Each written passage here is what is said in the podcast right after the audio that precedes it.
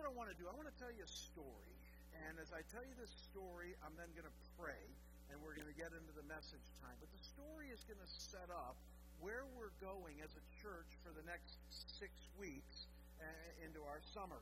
Uh, a few weeks ago, I was in Colorado at a gathering of businessmen that was put on by a very well known Christian youth organization.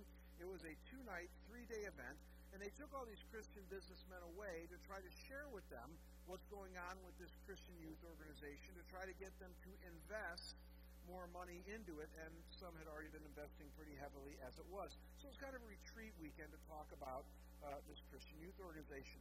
And the very first night, the president of this youth ministry stood up and he said something very simple, but very profound, that, that really got me thinking deeply about our church in our 50th year, even though that was not at all on his radar.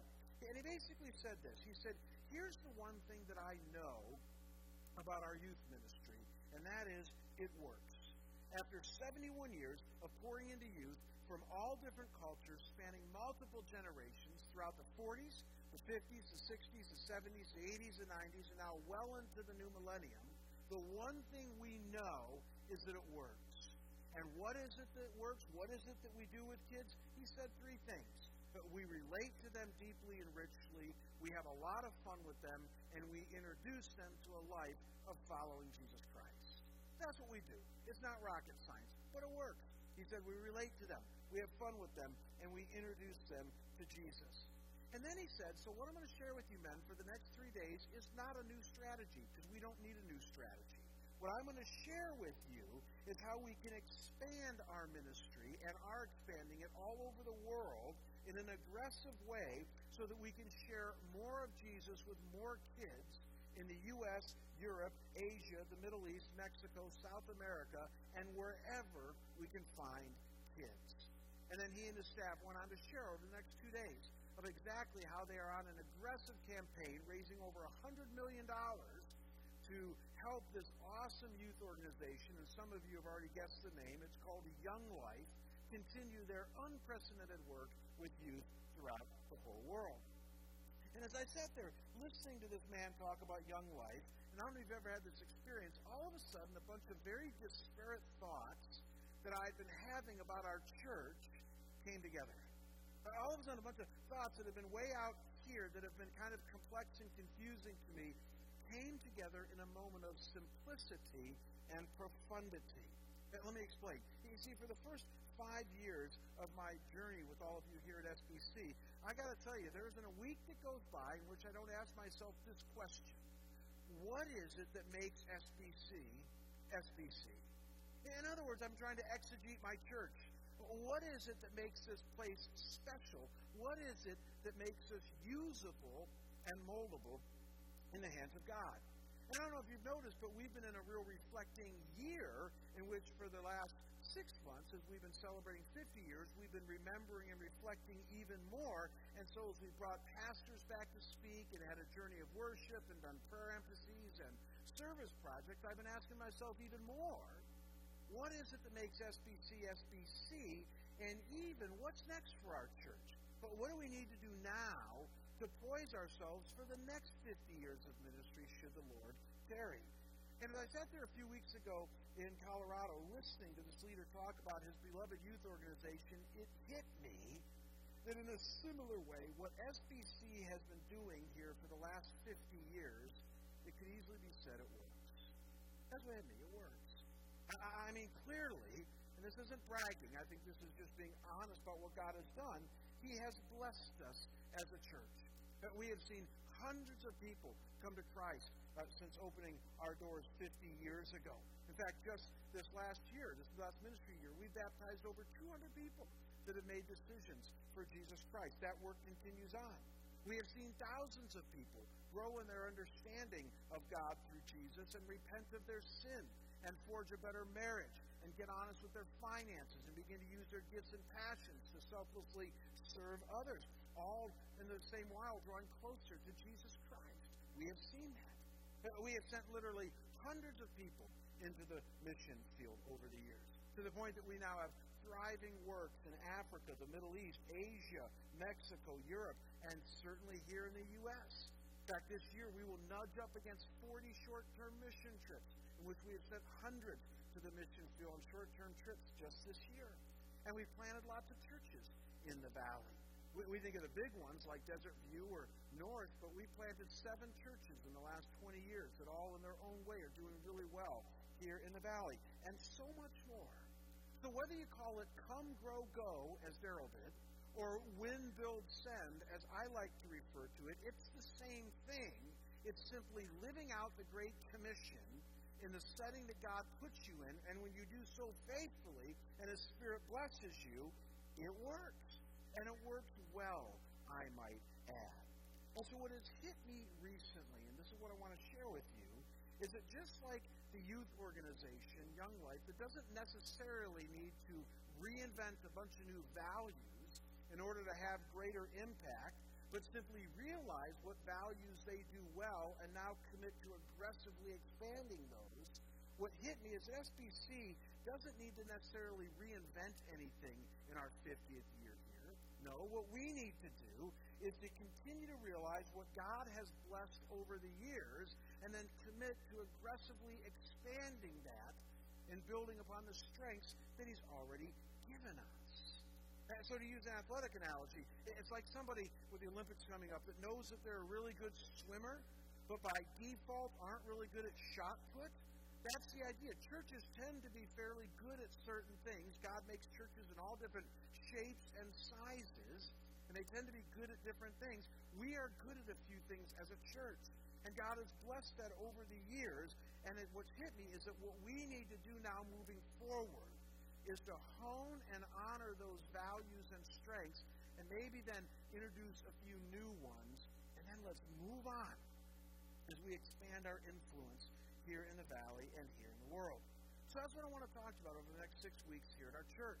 I'm going to take three weeks to cement the values that have made us us, and then I'm going to take three weeks to talk to you about at least one unsung hero of our church, a hidden value that we don't talk about very much, that I think is going to be critical as we move forward and expand our influence. So, three weeks talking about who we are, three weeks talking about what we can become. And, and I think it's going to be quite a series for us here at our church. After that, I go on vacation for a couple weeks. And when I come back, we're going to start the book of Romans. And we're going to spend the rest of the year talking from Romans 1 through 5 uh, about our identity in Christ. So those of you high control people know, need to know what we're doing, that's it. That's the rest of the year. But I'm very excited about this vision series that we're starting here today. So with that said, let's pray. Father God, I thank you that uh, you so many different ways, certainly and primarily through your word. But God, as I realized a few weeks ago, even when I get on retreats and get away for a few days from my normal environment, you tend to speak to my spirit as well. And God, I thank you that as I've been asking myself about what it is that makes SBC SBC, that you've helped give me clarity on that, that we can flush out over the next few weeks. And then, Lord, uh, even what we need to move forward, you've helped us with that as well. So, God, I pray you give us minds, tender hearts, uh, ready wills in order to act and follow on what you share. And, Lord, make us all glad that in this hot month of June that we stay here in the valley and certainly, Lord, tune in to what you're doing in this beloved church of yours. So speak to us now, we pray, in Christ's name. Amen. So I want to talk about two values this morning, then one next week, and then one the following week. Three weeks to cover four values that are very dear to us as a church. And as I move into these first two values, I want to ask you a loaded question. It Might seem like a simple question, but I'm telling you, a lot of Christians can't answer the question I'm about to ask you, and it's this why do we come to church Sunday after Sunday? Have you ever thought about that? Why do we gather in this place and then right now over in our venue across campus? Why do we gather Sunday after Sunday, week after week, month after month, year after year as a church in this place? Why do we meet? Because you see, the answer to this question nudges up, us right up against two of the top values that make us who we are as a church. Look up here on the screen. And they are transformational Bible teaching to be transformed by God's Word and to engage Him in holy worship. And these are the two primary reasons, in case you've ever wondered why we have worship services and why we meet here week after week. To be transformed by the inside out by God's truth as found in His Word, and then to respond to Him, to engage Him in worship with our hearts as we focus on Him in truth. And so consider each one of these separately. First, consider the value of transformational Bible teaching. If you brought a Bible with you this morning, I want you to open up to the book of Romans, chapter 12, verse 2. We're going to look at one verse, but we're going to we're going to deeply understand this verse right now in the next 10 minutes. Romans chapter 12, verse 2. And as you're turning there, I'm also going to put the scripture up on the screen. We're going to park here for a few minutes. This is a very, very profound verse. In fact, somebody shared me right after the last service. They said, This verse changed my life as a young woman. When I finally understood what this verse was saying, my life was never the same. And that's exactly the way it should be. So look at what it says, Romans 12, verse 2. It says, Do not be conformed to this world, but be transformed by the renewal of your mind, that by testing you may discern what the will of God is, what is good and acceptable and perfect. Now, notice with me two key things this passage tells us that we must do.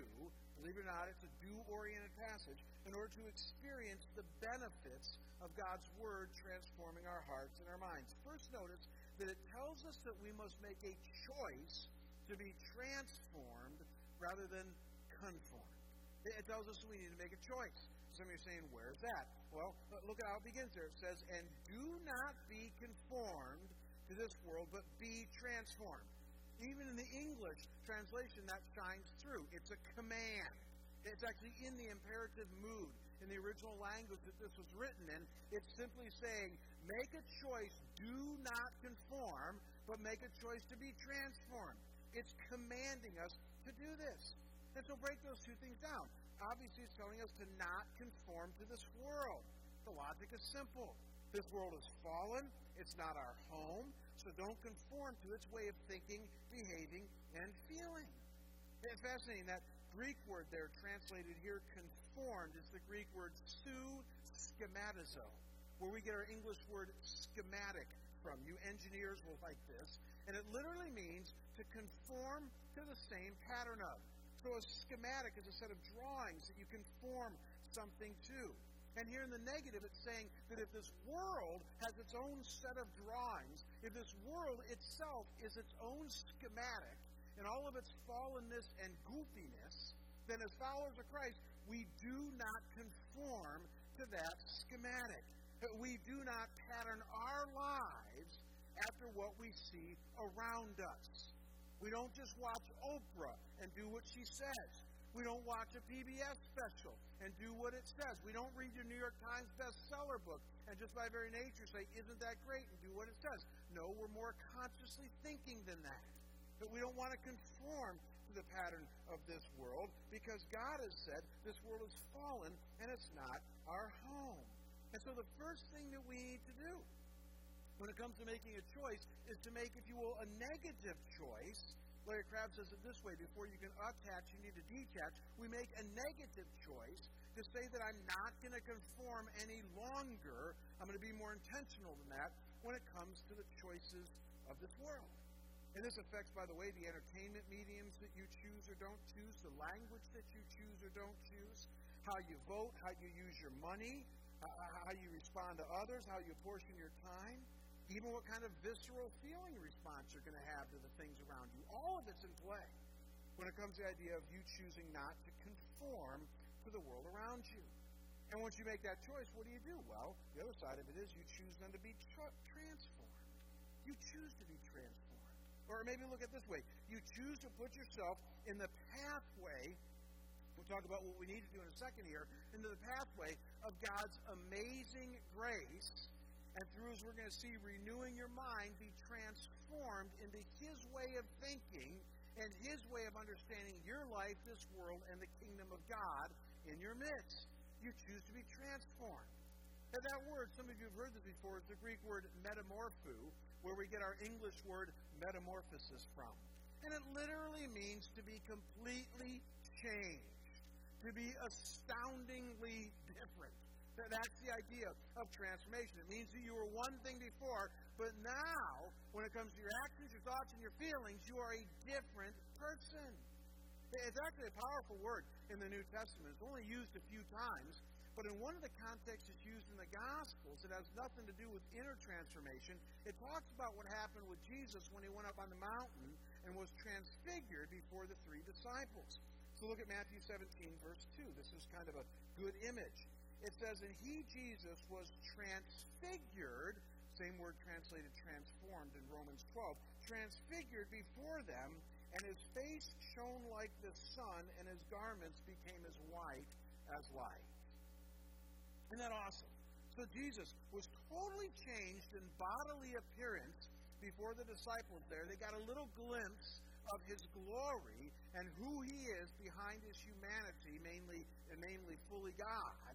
He was transfigured before them, and what Romans is doing, what Paul is doing in this passage in Romans, is now saying on an inner level, what you saw happen with Jesus on the mountain is what can happen with you. You can become completely different than the person you are now as you start to do the things I'm going to talk about in a second. So I like how John Stott, when he was alive, he died last year at the age of 90 something. The John Stott, the great Anglican pastor, says in his commentary on Romans, this is great. He says a complete change came over Jesus. His whole body became translucent. As for the change which takes place in the people of God is a fundamental transformation of character and conduct away from the standards of the world and into the image of Christ himself. So simply see, we're just ramping up here. The issue is one of choice. Are you going to choose to be conformed, which is your default state, by the way, uh, when it comes to this world, or are you going to consciously choose to say no to that I want to be transformed into the image of Christ? And for those who choose to be transformed, then you're ready for the second key thing that Romans 12:2 tells us, and this is the linchpin for transformation, and that is that we must renew our minds according to His Word. Or to put it in point form from your outline, we would say it like this God's truth transforms lives, it empowers us to think and to feel and to act differently. And that's what Romans 12:2 is leading us to. The fact that once you choose to be transformed, the pathway for that is now understand God's truth and revelation to us, and having this go into our minds and eventually into our heart and our behavior, we start to renovate our soul in such a way that we are changed. Wow. And this week in my study, I looked up that word mind in the original language, Romans 12, 2 here. And you know what that word literally means? It means your mind. Really good translation here. It, it means your cognitive ability, your rational thinking. It means your head. And the idea here is that as you renew your head, as you renew your thinking, you start to renovate your heart and your life.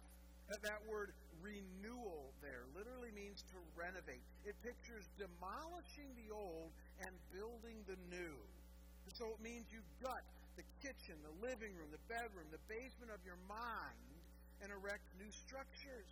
It means learning to think now as a follower of Jesus Christ. And when understood in the light of the rest of Jesus' teaching, we realize that the way we do that is through His Word. That Jesus says, not an iota will pass away from my word. That is his word and the word of the Old Testament and all the scriptures that renew us in our thinking.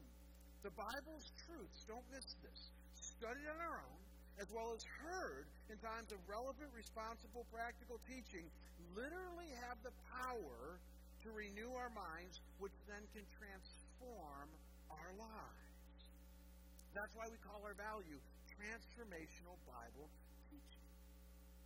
you know, it's fascinating. Um, I, I love-hate relationship like some of you do with modern-day psychology. I think some of what psychology teaches is spot on, and other stuff that it teaches is just like, gosh, I can't believe they thought that.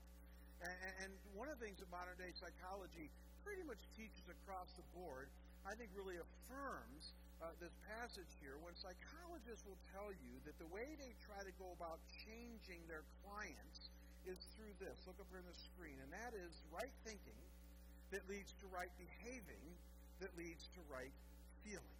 It's called a cognitive behavioral approach to change. And though there are other schools, most psychologists would tell you that this is by and large the way they try to get their patients to change. That if they can deal with their thinking capacity and all the hurt and stuff that they've gone through in their thinking and get them to think more rightly about this world and themselves and others, that that can then lead to right choices, right behaving, that in the long run will lead to right feelings, which is what most people want in the end. And I have found, folks, that over time, with lots of practice, it many times does work this way. Not exclusively, and there's other ways, but, but by and large, I think this is right, and I think this is what Romans 12 is saying that God begins with our minds, He begins with changing our thinking, that over time then will lead to right choices, as Romans 12 says, that you may discern what is right and then it leads to right feelings. That you start to get that peace and that purpose that God so wants you to have in your life. And the only caveat I would give is that it just doesn't come quick. It takes time. In fact, one could argue it takes a lifetime in order to be transformed at this level. I've told you a story before, so I don't need to go into great detail on it. But you know, when I was a young man in seminary back in the middle 80s, I, I had so much anxiety in me from many things growing up and issues in my life that I went to seminary and thought, I don't have any conception on how I could be a pastor someday. I really did. I was just a ball of mess. I was angry, I was hurt, I had anxiety and depression, and here I am studying to be a minister. And I thought, this is going to be a train wreck waiting to happen. And one of the things that I did at that time was started to seek some help through pastoral influences, even through counseling. And one of the things that people shared with me back then is exactly this Romans 12 2, and the whole idea of, uh, of right thinking, right behaving, right feeling. And, and they said, Jamie, you have a lot of stinking thinking going on inside of you. Man, you just you think off. You, you just have all these thoughts about the world and yourself and all this negative stuff, you know, and no wonder you're a mess. And folks, listen to me. Throughout most of the 90s, as an associate pastor of all of mess, I spent most of my time trying to undo a lot of stinking thinking and trying to renew my mind according to the Word of God. And there were times where I thought, boy, this isn't coming very quick. And I still feel like a mess, and I don't know if it's ever going to come, and I, I get so discouraged. But it was fascinating to watch my journey in the 90s slowly over time as I hung in there with God and renewed my mind day after day with His Word. Over time, it started to take root.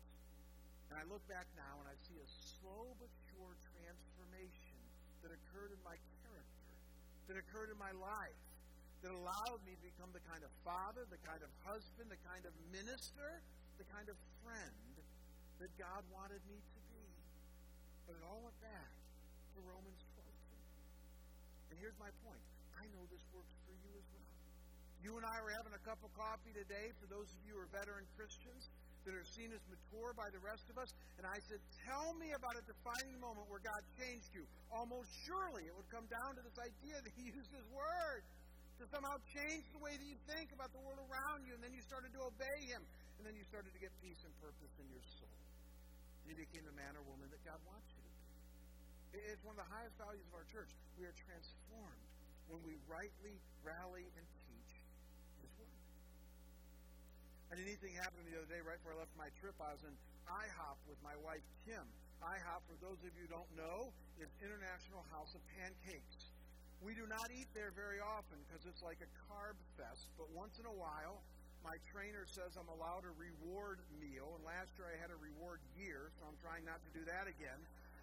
And I was having a reward meal at IHOP right before I left in, in, in May, and, and it was just a fascinating experience. I was there with Kim, and after we got done eating, the waitress came up to me and I said, We're ready for our bill now. And she said, um, uh, Your bill's been paid for. That happens every once in a while. It's a very touching thing. Uh, Andy Stanley points out that it never happens in the Apple store, but it does happen every once in a while. and uh, where, where as a pastor, you're in a place in a community and somebody just decides to, to, to pay the tab for you. And it's a touching thing. And again, it happens once in a while. And So I said, Could you tell me who the pe- person was so I can go thank him or her? And she said, well, it was a lady, and, and she was with somebody else, but she already left. She wanted to remain anonymous, but she gave me this note to give to you. So I was sitting there with Kim, and I, and I took this piece of paper out. I have it right here. And on the outside, it just said pastor. And uh, I opened it up, and it's not signed. I opened it up, and it simply said, You are changing my life. Thank you. That was it. You're changing my life. Thank you. Yeah, praise the Lord. Now, let me tell you how I took this, because this is very important. I don't know, maybe I've met this person. I, I don't think I did, because usually my friends, one, would not buy me uh, dinner like that, and they would usually tell me if they did. So I'm guessing that I've not met this person. I'm guessing that I've not done pastoral counseling with her. I'm guessing that I didn't do one of her children's weddings or uh, a, a, a parent's funeral or something like that. I'm guessing that she worships here on Sunday morning or on Sunday evening. I'm guessing that she sits under the teaching of this church.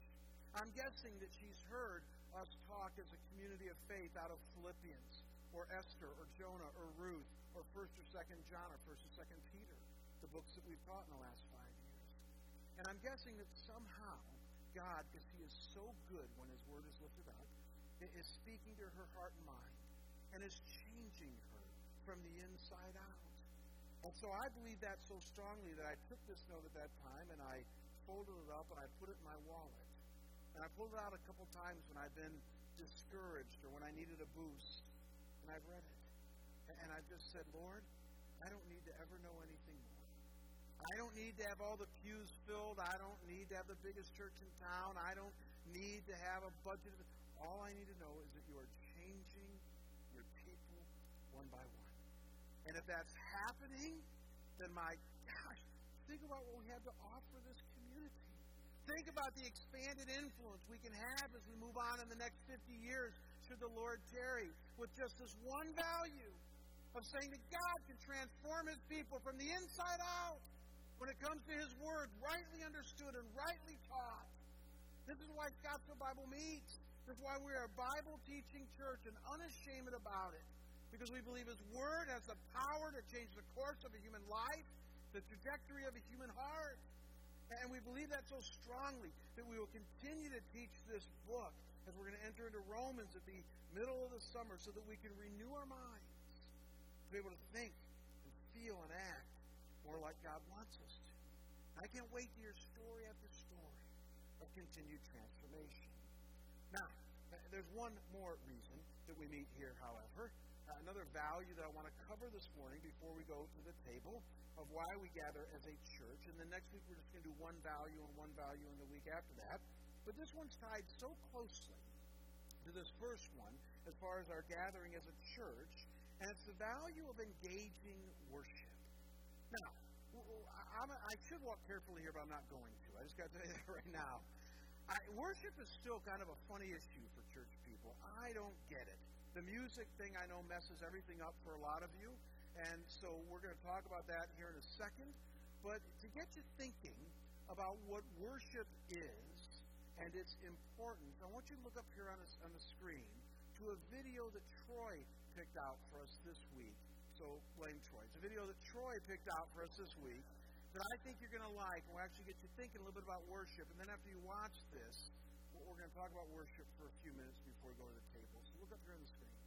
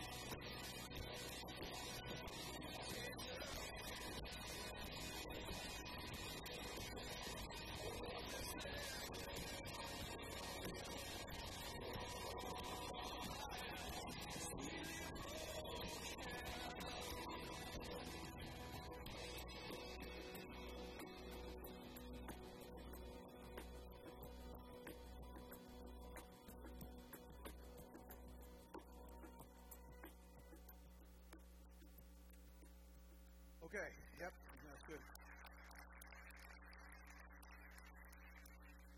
So let's make sense of this. In the Old Testament, when God first wanted to communicate to humanity his desire to be worshipped, he used a Hebrew word that occurs oh, about 200 times in the Old Testament. It's the Hebrew word shakah.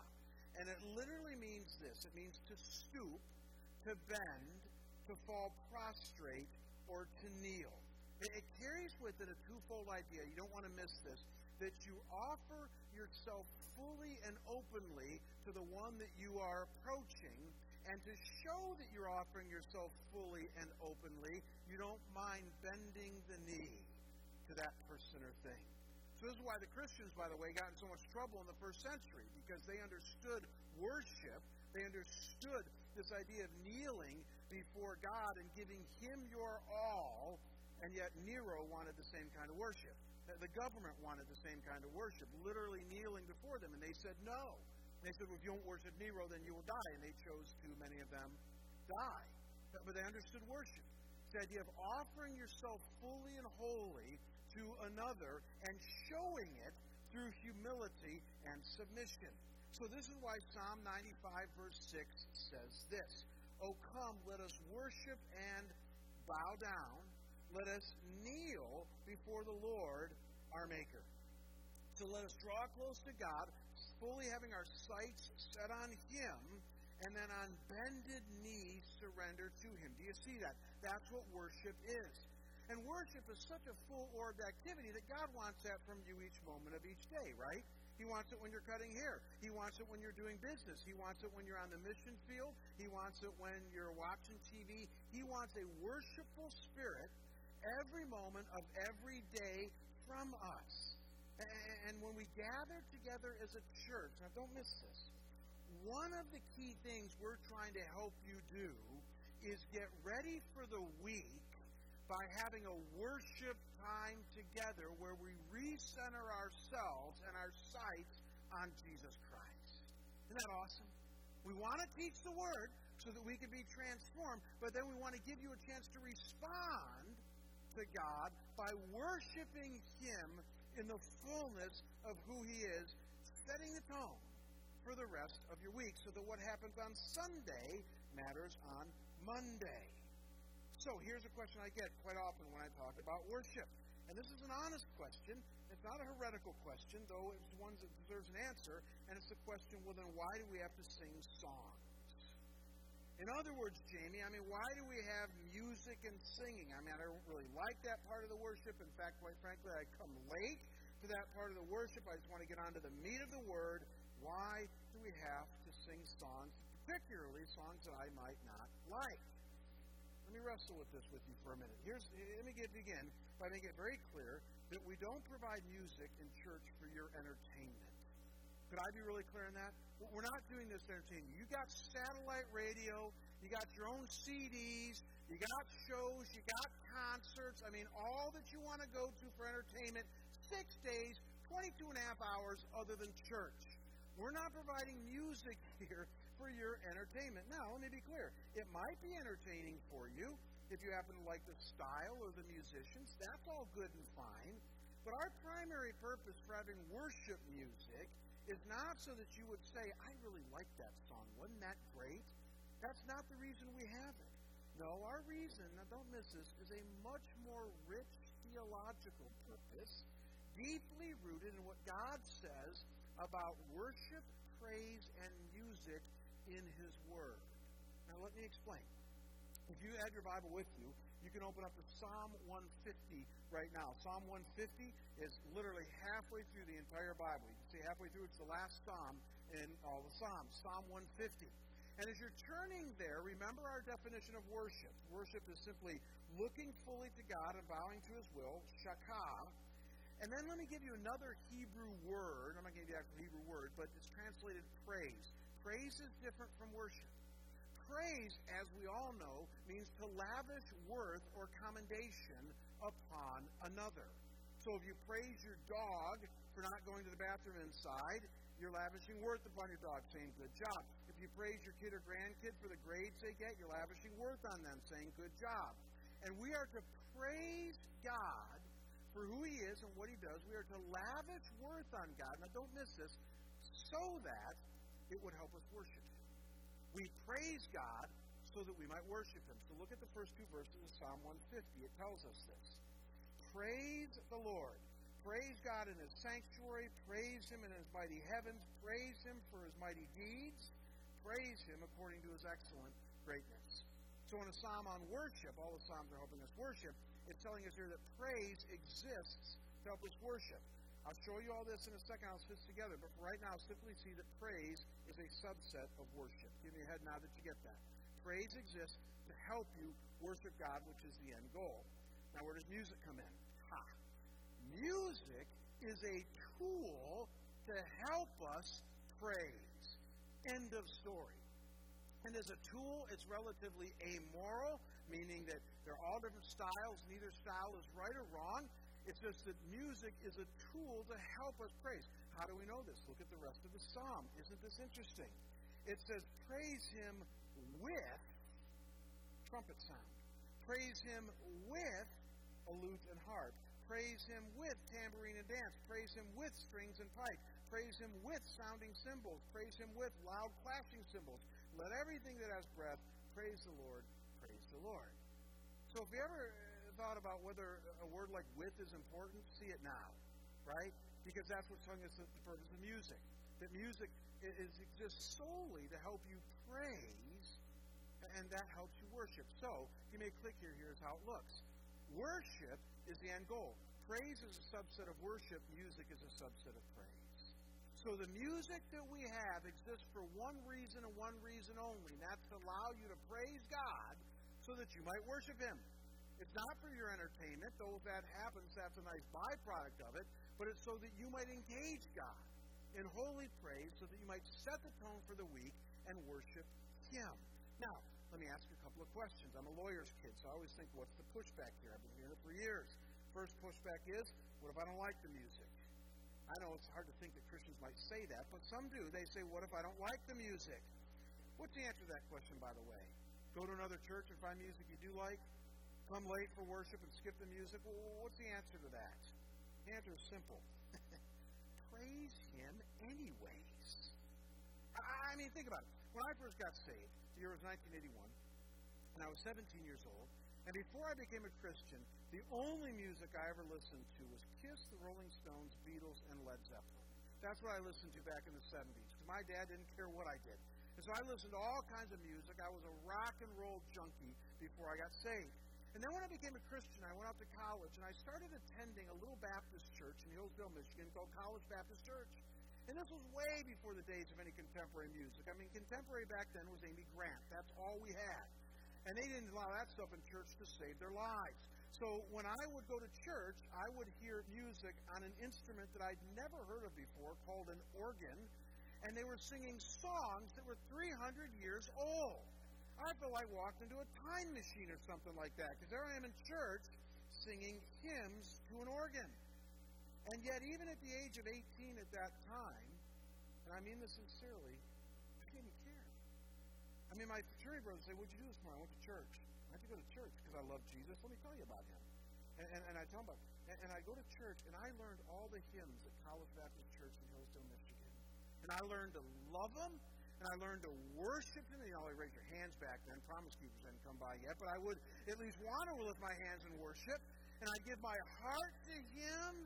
And I learned all the hymns in those early days. Now, here's my point. If an 18 year old punk kid who just came to Christ and had been listening to Kiss all of his life can learn to worship God through 300 year old songs done to an instrument that nobody ever uses anymore today, then certainly all of us can take whatever style is delivered up in church, whether it's your song or not, and choose to worship Him. Amen? I mean, it's just true. Some of you aren't clapping. It's just true. And again, please know, we try to give you a style that you like here at Scottsdale Bible Church. One of the biggest changes we made in the last five years, and you guys know this, is that we went to divergent styles of worship. We start today very traditional. This is our blended service. Next hour will be what I call unapologetically contemporary. And then we'll end the day with, like, blow you out of the water contemporary. And so we kind of go throughout the day from Bach to rock. That's our style right now. And we do that because we don't want music to be an issue. Have you noticed this on the screen here? Music is way down the food chain when it comes to God's priorities. God sees music as something to foster praise, to foster worship. So why is it important that you and I give our hearts to God during the music portion? Why is it important that we don't skip the music portion? Because He wants you to worship Him. And He loves you so much. And He wants your heart all week long. And He wants you to worship Him. And again, I had somebody the other day, a very honest brother in Christ, say to me when I was running this blind, he said, Well, it's not just the particular music I don't like. I just don't like to sing at all, Jamie. It's just not my thing. So isn't it okay that I come late for church? I just don't like to sing. And I said, No, of course not. Of course that's not okay. I mean, honestly, think about what you learned when you were five. When, when you didn't like the vegetables being served to you during dinner, did you say, you know what, Mom, I don't like these vegetables. So I think I'm just going to skip these. I'll come halfway through dinner and eat the meat, but I'm just not going to eat these vegetables. What did your mom say? Sit down, Junior sit down and eat your vegetables because they're good for you, and over time, you just might learn to like them. Some of you are saying, well, I'm 55 and I still don't like vegetables. But you eat them. And you've learned to eat them in all different kinds of ways. In fact, some of you like vegetables right now, you think that like fried onion rings are a good form of vegetables, but at least you're eating them. And, and, the reality is, is that as Christians, now tell me this isn't just maturity, but we need to learn to come on time, worship God because it's not about us, it's not about the music, it's about Him. And as we give our hearts to Him in worship, not, not get this, He will bless you. You ever seen that one psalm where it said, I'm glad I went to the house of the Lord? I'm glad I went to the house of the Lord. You guys are clapping mood today. Get it out, get it out. All right, good, all right.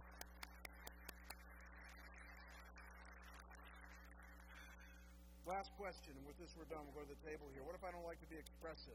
You know, Promise Keepers did change everything, Jamie. Everybody lifts hands in worship now, and you know, I was raised Presbyterian, and we don't do that. And so, you know, what if I don't like to be expressive?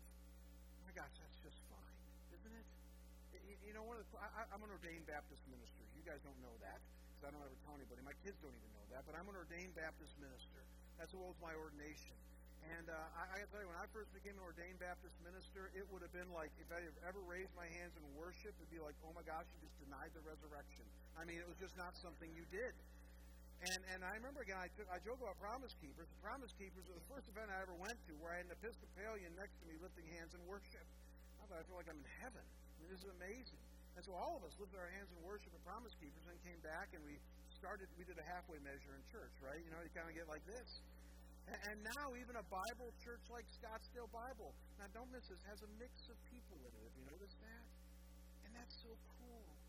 I, I mean, as I've said before, lifting hands in holy worship doesn't make you holy. If it's an expression of your heart, then praise God literally. But I know there's times where I'm lifting hands in worship and I'm thinking about what I'm going to have for lunch. That's not worship. I, I mean, it's easy to fake it until you make it. And so that's not worship. And there's other times where I know people are worshiping like this, but they're singing the songs, and I see a tear on their face, and I know that they're engaged with. Their hearts are tender before Him. It's not about body posture. We need to be freed up there to be who God made you to be in that moment. It's about whether your heart and your mind are open to Him, and whether you are disciplining yourself to engage Him through the music in praise so that you might worship God. we're going to give you a chance to practice this as we go into communion right now. We thought long and hard about this service. And Troy, who loves you and is such an awesome worship leader in so many, many ways. You guys are clapping me, yeah? Troy specifically asked if we could uh, have a time of worship and praise through communion and then even afterwards. So if ever you don't leave like, you know, right at, right at communion, please don't leave now. We ask you just to, to, to stay and to engage in communion, which is worship. And then afterward, Troy's got a little bit of a worship package for us that we might respond to God. The reformers set the tone here 500 years ago. They said that, that gathered worship is all about worship and the Word.